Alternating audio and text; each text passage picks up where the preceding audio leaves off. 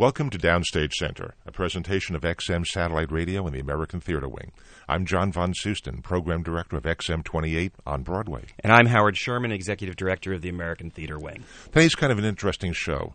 Mamma Mia is probably the world's uh, most popular show right now, with something like 11 companies all over the world, including three on the North American continent permanently and one traveling company. It's one national tour right now.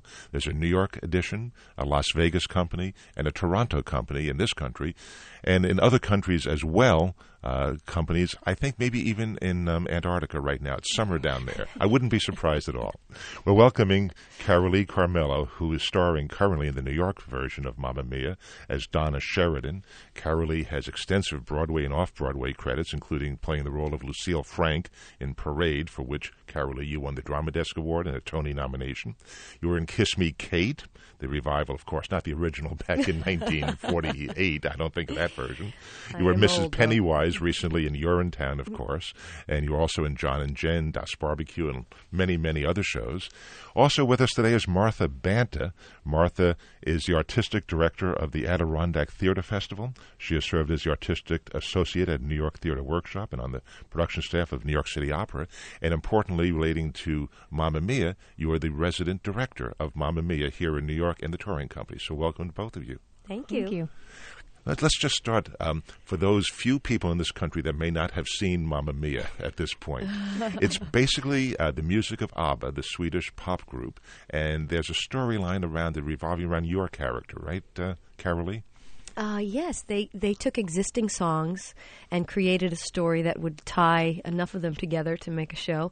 Uh, and it basically is the story of this uh, a young woman, 20 year old woman who's getting married and doesn't know who her father is. I, being the mother, um, happen to have a, a, bit of a checkered past and have never explained to her who her father is. So at the time of her wedding, she tries to search him out. And the story is about how these three possibilities of dads come to this little Greek island where these two women live and how it all plays out and also this uh, the, the, woman Donna Sheridan that you play, her two best friends, part of a singing group, have reunited for the wedding. Right, hilarity ensues. Um, yes, there.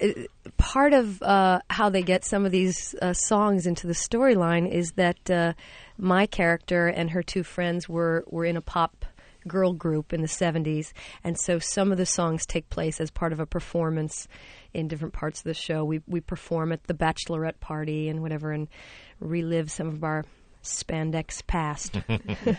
Literally in spandex. oh, don't remind so, me. So 70s. it is, and platform boots. Yeah. Now, the reason we invited Martha to join Carolee for the yeah, program why did you invite her? Because is because with a show like Mamma Mia, which, as John outlined, has has these multiple productions around the world, we've gotten used to seeing big hit Broadway musicals multiply around the globe. And of course, the successful ones like Mamma Mia do a brilliant job of always keeping the show fresh. Carolee, you joined the Broadway production in October, so you've been doing it for about two months right, now. That's right. And Martha is one of the people responsible for putting people into a show. So we wanted to talk about that process, about how someone goes into an existing show, how the cast comes together.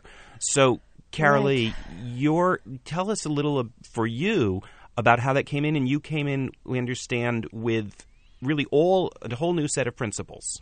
Right. This time around, I don't know if it's true every time with Mamma Mia, but this time they decided to sort of uh, put in eight or nine of us at the same time, which I think is probably easier for them and certainly easier for us because we get to establish some chemistry and some relationships, which doesn't always happen when you're replacing. I've I've done a, a few replacement jobs in town, and uh, usually you're in a room alone with a stage manager and someone playing a piano and someone teaching you the dances, and it's and it's a bit of a vacuum, you know, and you don't really get to play the scenes with the other actors until maybe a couple of days before you go into the show, which is really tricky if you're talking about, you know, a romantic relationship or a long-standing friendship on stage and you really want to get those, you know, chemistries working together. Well, so. when you consider how most Broadway shows are born, they start perhaps in a workshop, but in any case, whether it's a workshop or going straight to Broadway, there's a long series of rehearsals before anybody sees it, before the right. public is even let in the door. That's then right. there are several weeks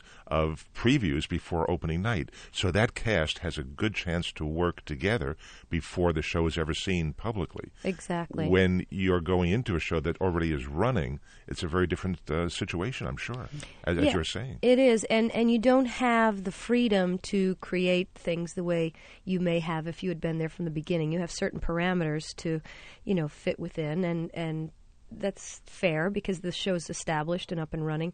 So you, you fit into those guidelines. But the nice thing about Mamma Mia is they have Martha, who's a wonderful director, who really did give us a lot of freedom and helped us to make it our own and make it feel comfortable for, for the eight or nine of us that were going in at the same time. Well, Martha, tell us a little bit about the process of putting a cast into a show because, of course, the show was originally directed by Phyllida Lloyd in London. She certainly would have put up the Broadway company, but she is not here in the U.S. She's not here putting people in. What do you do? And uh, Carolee mentioned a stage manager. What's your process, and how do you work with the stage manager in doing this? Um, well, Phyllida, who originally directed it, um, really said from the beginning that, she, and she had never done a musical before Mamma Mia, if you can believe that, her good fortune.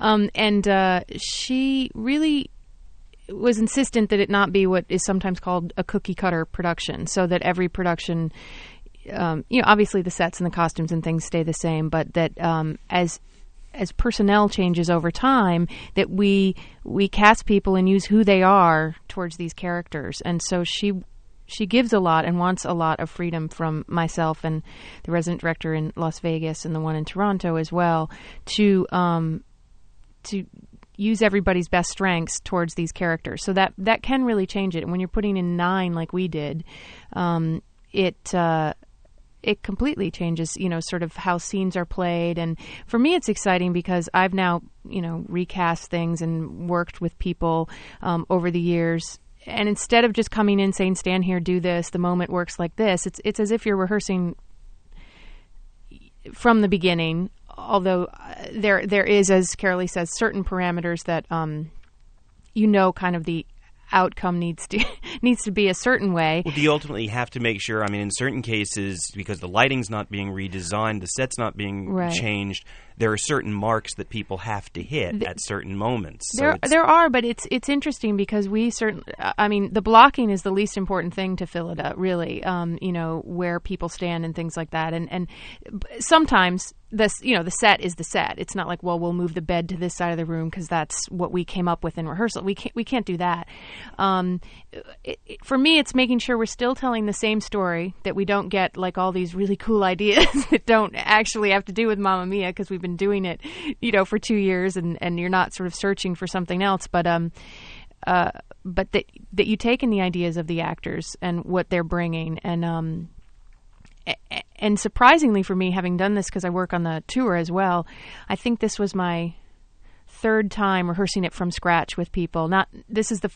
this is the second time I've done almost an all new um, principal cast, but this is the third time from scratch in a rehearsal room. And every time it turns out differently, and um, it feels like I'm doing it for the first time. It doesn't feel like, oh, I got to go do that same thing that we always do, you know, which is uh, for this kind of job, it's terrific because otherwise, it, it is just by you know. Well, Martha, you say you, you replaced nine people at once. Yeah. Why nine people all at once? Why not just one or two? Was there a reason where people's contracts expiring? Was there? I'm tr- I'm trying to remember what all of the there's there's a sort of panel of people that make the, the decision for this. I mean, it's it's interest. It's been very interesting for me because there isn't, um, you know, one director who says everybody's got to go or I want this person to stay or that person to leave. It's kind of it's it's a bit more committee like and it's kind of hard to pinpoint that. I know some people were um, choosing to leave, some people might not have been. Other times it says Carolee says the chemistry is so important in this play,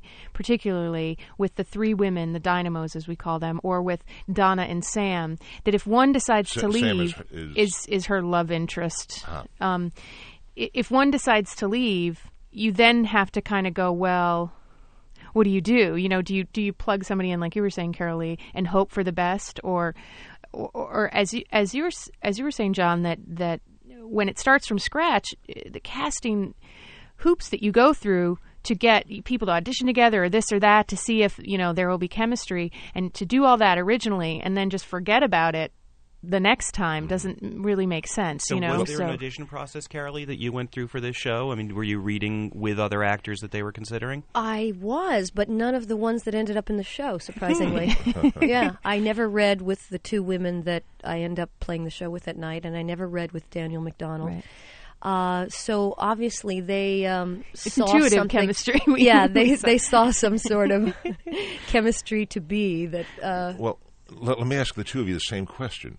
Carolee, from your per, uh, perspective as a performer in the show, and Martha, f- your perspective behind the scenes, putting it together, is there a good advantage to replacing all the principals at one time? You're basically starting a new show, but I would imagine you have a very limited amount of time in which to do this. Not a lot of rehearsal time, not a lot of getting used to it. You can't really reinvent the show. The show is the show. Right. You make some changes. So is it an advantage, or does it make it more difficult having nine people to train as opposed to one or two? I don't know well, who goes first, but well, um, uh, uh, uh, I? Would say um, it's got advantages and disadvantages because having done it both ways, having gone in as the only replacement, like in Kiss Me Kate, for instance, um, you do get all the attention all day, all the time. It's you know the Carolee channel, and everybody's like, okay, now did you get that? Do you want to do that part again? Do you, you know? So you really do get a lot of attention, eight hours a day for however many weeks you're rehearsing.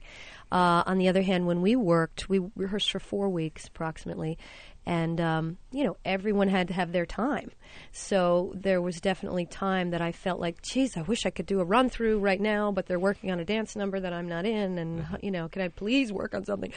Um, so that that is a disadvantage, but I think that the um, the relationships are so important that it really um, for this show particularly where so much of it is personality based it's not you know it's not a pinter play and it's not a it's not a period piece it's it's really just about these people and if you don't care about these people and what's going to happen to them then you know you don't need to watch the story at all you can just go to a concert So who? And- and- and, uh, Martha has to answer the same Yeah. question. I, I, I, I prefer, you know, if given the choice, uh, um, putting in a whole new cast is it's more time consuming. We we rehearsed over four weeks. If you were putting one person in, you wouldn't give them four weeks of rehearsal. So I guess you could say it'd be easier time wise to put in uh, just a couple people than everyone. But um, I. I think the other disadvantage of putting in one or two people is that um, uh, last year uh, I think we put in four or five out of the nine, you know, so we sort of had half new, half not, and they were still doing the show at night and in matinees, so I could only rehearse certain scenes on Thursday and Friday afternoons, you know, and it was very like to get a run through or to work organically that like, oh, we're about ready now to do this scene. Oh, we don't have the actor, they're in the show. You know, that was that was almost more frustrating to me. Um, whereas you know what Carolee's talking about, we we could kind of design like, oh, this needs more time, so we're going to work on this dance number that Carolee's not in, which will frustrate her, but we'll we'll focus on what needs the work, you know. So You, you had four weeks of rehearsal. How Mm-hmm. much can you change in that four weeks? In other words, to adapt it to the people that you're putting in, who are different people than the nine who were in it. You can make some changes to accommodate them and their personalities, their strengths, weaknesses. Can you make a lot of changes, or are you kind of restricted? Again, yeah, both of I you. mean, I, I mean, I'm not sure. I think it's a lot of changes. I mean, when people see it now and have, having seen it before, um, that maybe knows the show really well, um, you know, they they see a thousand little changes or these poor like- uh, like- like- these poor what? understudies that that you know ha- kind of know the basic show, mm. but now they're learning this show, and it's every it's it's tiny little things of oh you know Donna and and Sam look at each other now here, or he crosses behind her before he says this line, or there's a connection that they make. You know, it's just a, a bunch of little moments between characters that that came out of rehearsal, not came out of you know. Uh, directions in a book. And is, is that because of Carolee and yes it is and- all and of her it personality, or I mean, I mean, what- we, what- we could we could rehearse it like we were, you know, discovering the scene for the first time and what what. I mean, I don't know. Maybe you can answer that better of how that. Um, yeah, I mean, I, I think you're right. There's there's only so much you really can change because Yeah. we didn't change any lines. Right. We didn't change any lyrics. Um, so really, we're talking about where people stand and where they look at each other, which you know it doesn't take up that much of a rehearsal day, but it it does make a difference to the actors to make it feel like they've contributed to the process. And But so, uh, but I I think where you stand and where you look is the physical thing that might be different, but just the I'm trying to think emotional- take yeah, I mean the take on how I mean one of the things for instance, we talked a lot about Sam and Donna's relationship and how how on the page it seems very antagonistic all the time. So when they get married at the end, why? Don't give them ending. Jeez, how many talk well, shows he said have only you done? he said only two people haven't seen the show by now. But um, so you know, when they get together in the end, it's sort of like where does that come from? So we worked a lot on what we called we've got to find the love between them in little moments in between that didn't it wasn't in the show before with the previous version. It may have been in the original Toronto version, or may have you know, but it's sort of you know something within their relationship that we wanted to work on, or or with Tanya and Pepper, two other characters, how they interact now is very different from the previous Tanya and Pepper. And she used to not, she used to not like him, and now she does. Uh, It's it's it's hard to to sort of describe, but Well, let me ask uh, you. I often hear the stories about when people go in as as replacements or people who are working as understudies in shows. You hear the stories of people sitting in the back of the house watching how it's been done before. Is that a case with this show, or is it really again since you had the opportunity to put in this whole group together? Carolee, had you gone to see the show more than once before you started working on it? Uh, Martha, do you want to work with actors who've who've seen it frequently? Uh, I had not seen it more than once. I, I've still only seen it once, and uh, that was before I started rehearsals. And um, the, was nobody, it after you signed on for it though? I No. mean, you, right. It was before. so you, you even, saw it right. just not knowing you were going to be a part. you No, know, it you was saw it like a it real was person. after the offer, but before Ah. the acceptance. Right. to see if what exactly wanted do I have to Let's do? sneak in the back of the theater. but there was no sneaking because I had ushers coming up to me. Here, you might do the show. um, but uh, no, I, I think that we weren't discouraged from from going to watch, but we weren't. There wasn't particularly a lot of time to do it either. I have two children at home, and so after you know being rehearsal for eight or nine hours, I really didn't have the freedom to go and sit in the theater for another three. It just wasn't an option for me. Um, but I have done that in the past when I wanted to see a particular, you know, set move or something that I was confused about because there are things that are hard to explain in a rehearsal room that you really have to just watch it a couple of times to understand the the flow of it. Um, but I don't know that a lot of us in this group saw the show more than once or Well, twice. Well, at the at the first rehearsal, I mean, I said if you haven't seen the show, I in no way, you know, would insist on that. I didn't.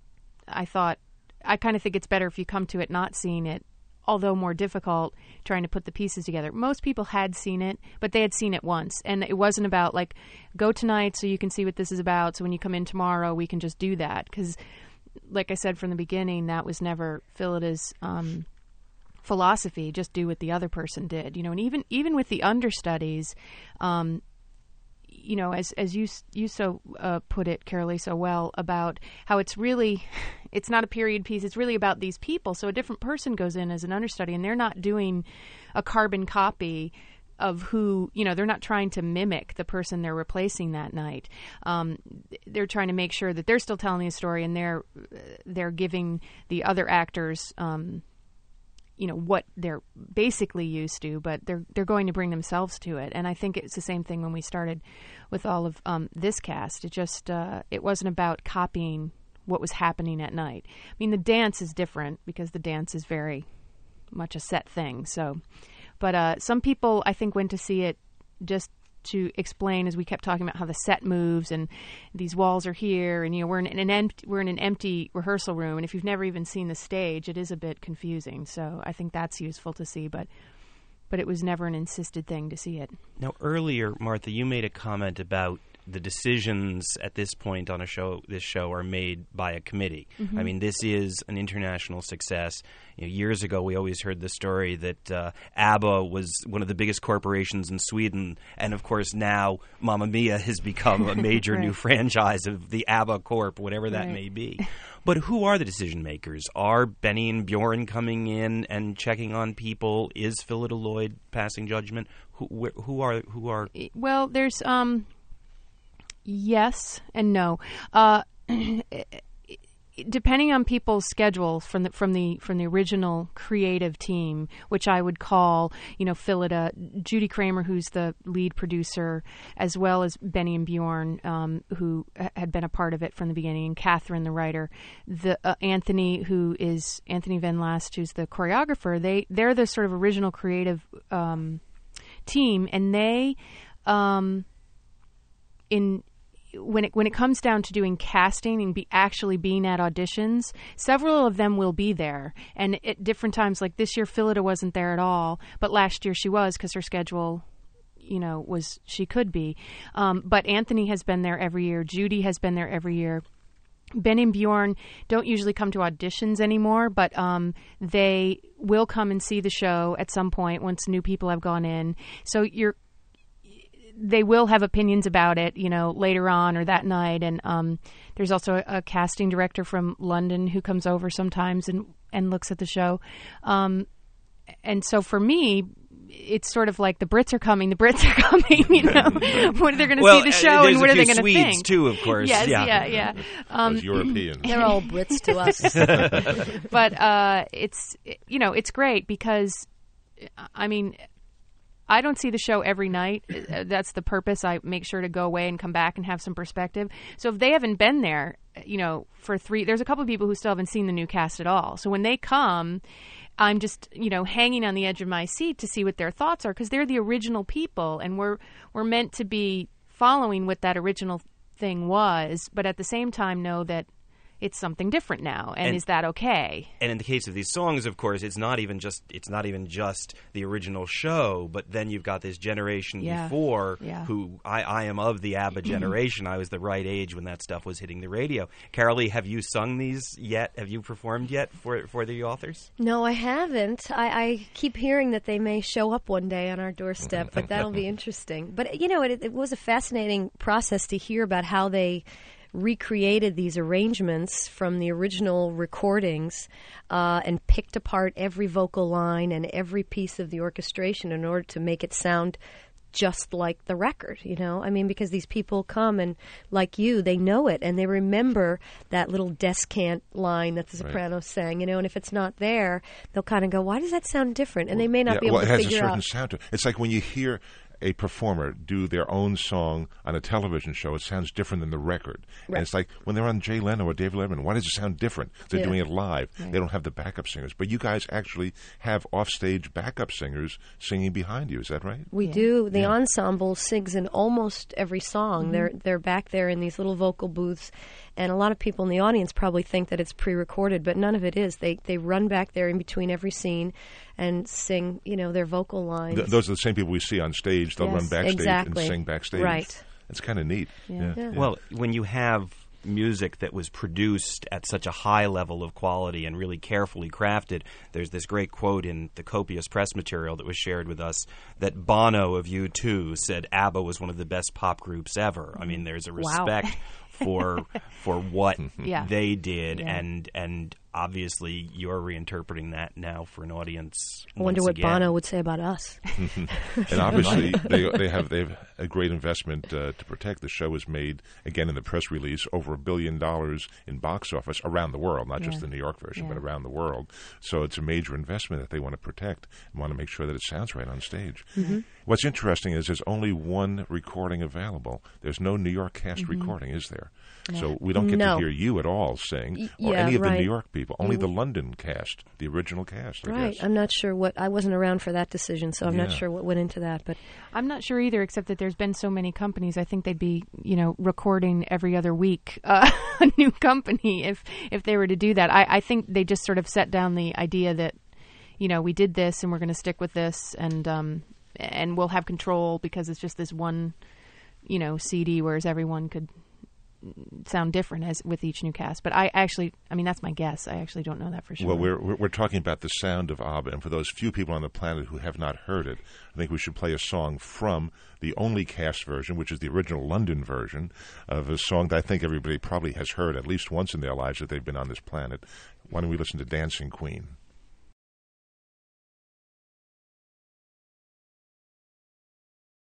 Well, obviously that was from Mamma Mia, the uh, sensation that has 11 companies currently around the world. Dancing Queen. We're talking with Carolee Carmello, who currently is starring in the show here in New York as Donna Sheridan, who is the mother on a little Greek island uh, whose daughter is about to get married. We're also talking with Martha Banta, who is the resident director. I, I want to just have a toss-up question.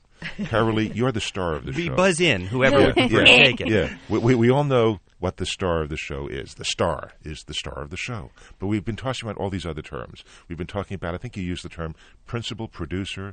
We've been talking about the director. Martha, you're the resident director. I see in playbill terms like understudy and standby and swing. What are all these terms? Can anybody explain them? Uh, let's see. I'll start at the end of the list. Um, the difference between a standby and an understudy usually is that a standby is not in the ensemble of the cast every Uh-huh. night. The standby doesn't have a, a regular part to play in the show. They just wait around backstage or at home with a beeper until someone's sick. For that one particular role. Or, Or sometimes roles, you can stand by for two or three. Or um, a swing, on the other hand, usually is um, an offstage cover for the ensemble members, so that if one of the dancers is sick, the swing will step in for that dancer. So the swing is, is like, an, like an understudy for the, the for the dancer of the chorus. Right. Ah, Right. Okay. Now, Martha can talk about The, uh, understudy, though. Understudies are uh, what we have in this company, which is that uh, someone who plays an ensemble part every night, but when the principal is out, they will move up into up. that part, and then the swing will move up into the chorus part. So they are a regular cast member who appears regularly. They just move up to a different role. By George, he's got it. yes, It's- that's it. Okay, now I understand. You Good, got it. okay. and then Martha, what is your title? Resident director. Resident director. Um, I kind of picked the title myself. I think, trying to figure out what to call it. Um, She's hoping to get a residence out of it. right. Um, I wasn't an assistant director. In other words, I wasn't in the room originally um, with the director assisting them. I came in after the show was up and going. I learned the show by watching it be directed for the tour, actually, because the, the the Broadway show was already running by the time they brought me in. Um, and I think uh, I'm a director, so that's where the re- the director part of it comes from, and um, the resident part is that uh, I come on a regular basis.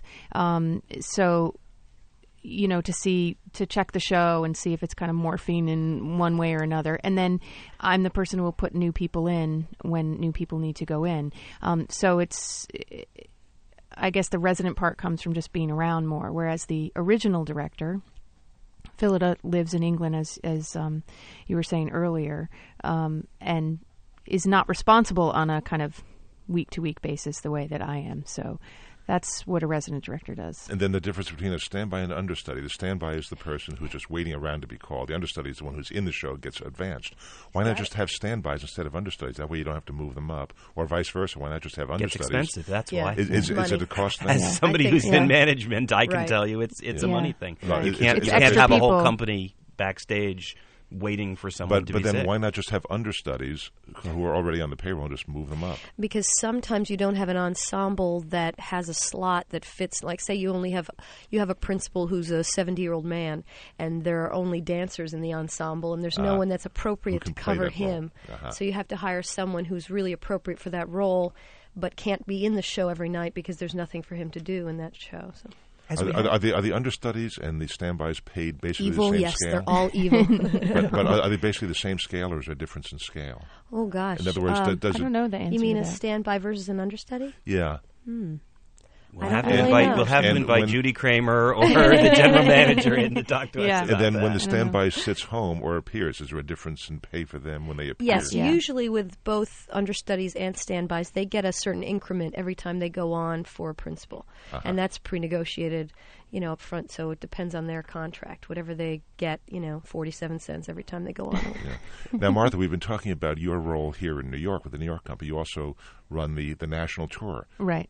Yeah. Is that any different than running the New York version? Well, I don't. I don't see it as often. Um, Because it's somewhere else in the country. It's somewhere else in the country. Um, usually, it's about once a month, and um, you know, unless there are people coming or going that dictates, you know, going at a specific time, then I just sort of choose. Oh well, I haven't been in three weeks, so I'll show up, you know, Right. in a week, kind of thing. Um, so that's different. And you know, they're on the road, um, and occasionally I'll choose to go when they're in an interesting place, and that's why I go then. you know, I'll skip Kalamazoo, but I'll go to San Francisco, kind of thing. So, and when you made the replacements back in October of these nine different Mm-hmm. parts, uh, did you bring any people from any other companies into the New York company, either from the touring company, the Las Vegas company, Ye- Toronto, anybody else? yes, the um, young woman who plays Carolee's daughter. Um, Uh-huh. um, Sarah Kramer was the uh, was played that role Sophie on the tour, and we brought her from the tour to Broadway. Um, but other than that, no. There was one person who was um, David Beach, who was an understudy in the Broadway company. We moved up as well. So, So, so that, that that does happen. You can move people from one company to another. yes, it's not. It's. I, I have to say, in my experience, it's a little less um, common with this show than in other shows that I hear about. But um, it it definitely can happen. And Carolee, you were not in any of the companies before this. I was not. You had been in Urinetown. You had been in John and Jen and Das Barbecue and what else? A lot of other. Well, I want to ask specifically as we transition, we're going to spend a little time just talking to Carolee about the work she's done. But as we talk about this issue of replacing, you had a unique situation with Scarlet Pimpernel, where you had been in a lot of the workshops of that initially, but then didn't go right into the show because you were doing Parade at the time. Uh, no, it's because Yeah. they didn't give me the job. Really? Yeah. But but you went Um, into it later.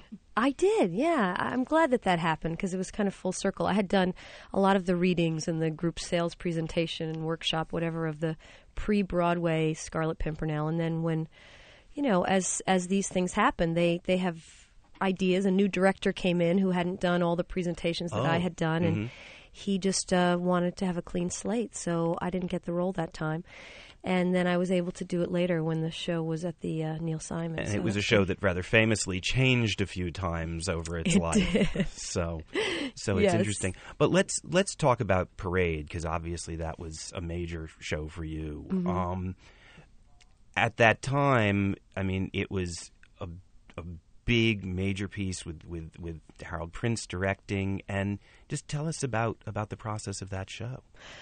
Um, it was it was very exciting for me because it was uh, one of the few times that I actually started, you know, from ground zero, so to speak, with the show, and, and went all the way through the Broadway run with it. Because, um, believe it or not, that's that's pretty rare to have an experience where you are part of the process from the beginning and are actually carried through the run of the show. Um, so that part of it was really exciting, and it almost didn't happen. There was one reading where I remember a phone call from Hal where he said, "You know, we gotta." We got to go younger with this part and more charactery, and you know we're not gonna, you know, you know I love you, and no, no, no we're, we're not gonna go Oh, that wow. way. And I was And devastated. your heart is sinking. Yeah, because it was one of those scores that the first time I heard it, I, I just started looking around the room to see if anybody else was having the same reaction that I had, because I just fell in love with the score, the first hearing in Philadelphia. And um, so when he decided that he, that I wasn't right for the part anymore, I, I was devastated. And then um, they tried to cast it, and they had. Um, this is a long story, but I'll make it shorter. Anyway, at the very last, you know, minute before they were about to do this reading that I wasn't going to do, Hal called me up and said, uh, "I hate to ask you this, but can you just do me this favor? You know, you know how I feel about you, and we're not going to be able to use you, but can you just do this one reading for me because it's a favor to me, just as a favor to me?" And I was like, "All right, it's Hal Prince asking me for a favor, and it's a show that." if I'm never going to get to do it again, at least I get to sing these songs one more time. And so I did it. And for whatever reason, something turned in that reading, and um, people's you know perceptions changed, and I was able to stay on board after that point. So I guess it was a good choice. So they decided not to go younger. yes. So good for you. I had a little surgery, and everything was all right. Uh, no, so it was it was a an amazing experience, and Hal, of course, is amazing, and Jason Robert Brown, who wrote the score, and Alfred Uhry, who wrote the book, is just one of the most brilliant book writers ever. I think um, uh, it's just a wonderful piece that that didn't really quite have a chance to find its audience, but. Uh, that was the only frustrating part of it for me was just that we didn't get to run long enough to find a real audience for the show. Well, you talked a moment ago about being so moved by the music and wondering if the other people were being as moved. You sang a number of songs. Is there any one that you sang that you performed we can play that really stood out in your mind? No. no, of course not. um, I, I loved there was there was a song in the first act called "You Don't Know This Man," uh, where um, my character, who is the wife of this accused murderer, uh, is is on her way to visit her husband in prison and is sort of accosted by all these reporters, knocked down, and and her belongings spilled on the ground. And as she's trying to sort of recuperate from it, this this one reporter comes back to bother her one more time, and she kind of stands up and and gathers her strength to tell him why she is supporting her husband despite all the accusations.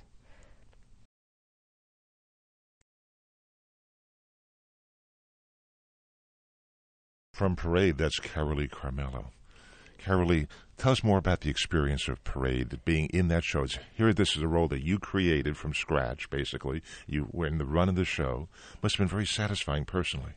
It was. I, you know, you, you do, as an actor, you, and probably as a director too, Martha can probably tell you that you do so many of these readings and workshops that never actually come to fruition. So to have one that actually gets produced. And I remember every step of the way being on the phone with the other actors and the other people involved saying, What do you think's going to happen? I don't know. I heard that there was.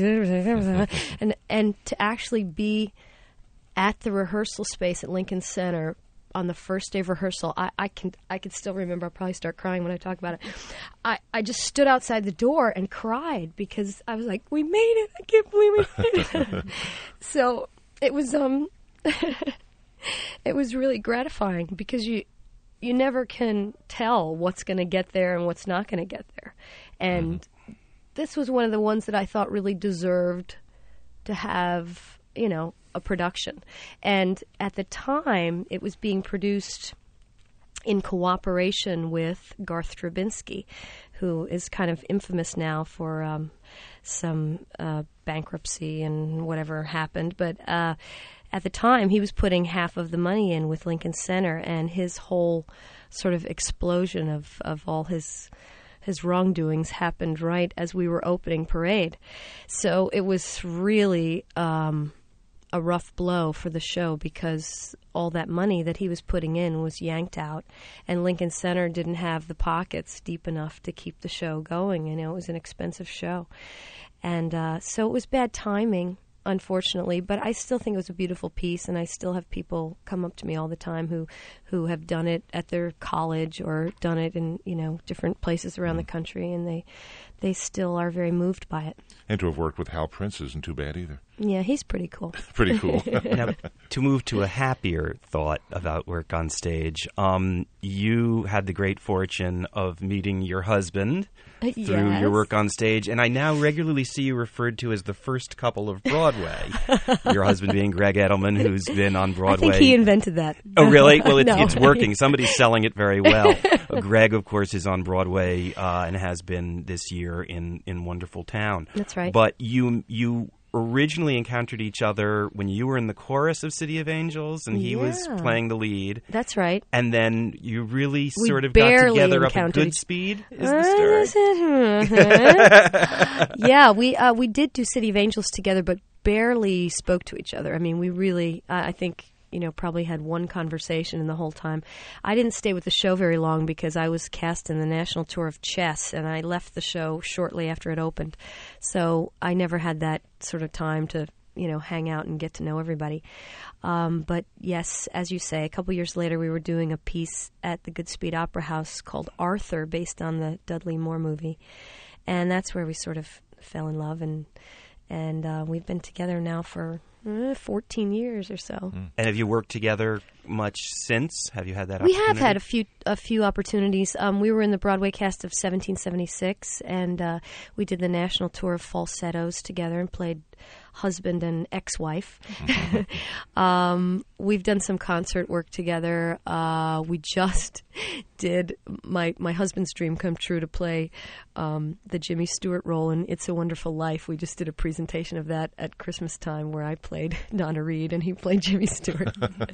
so we do every now and then. We get to.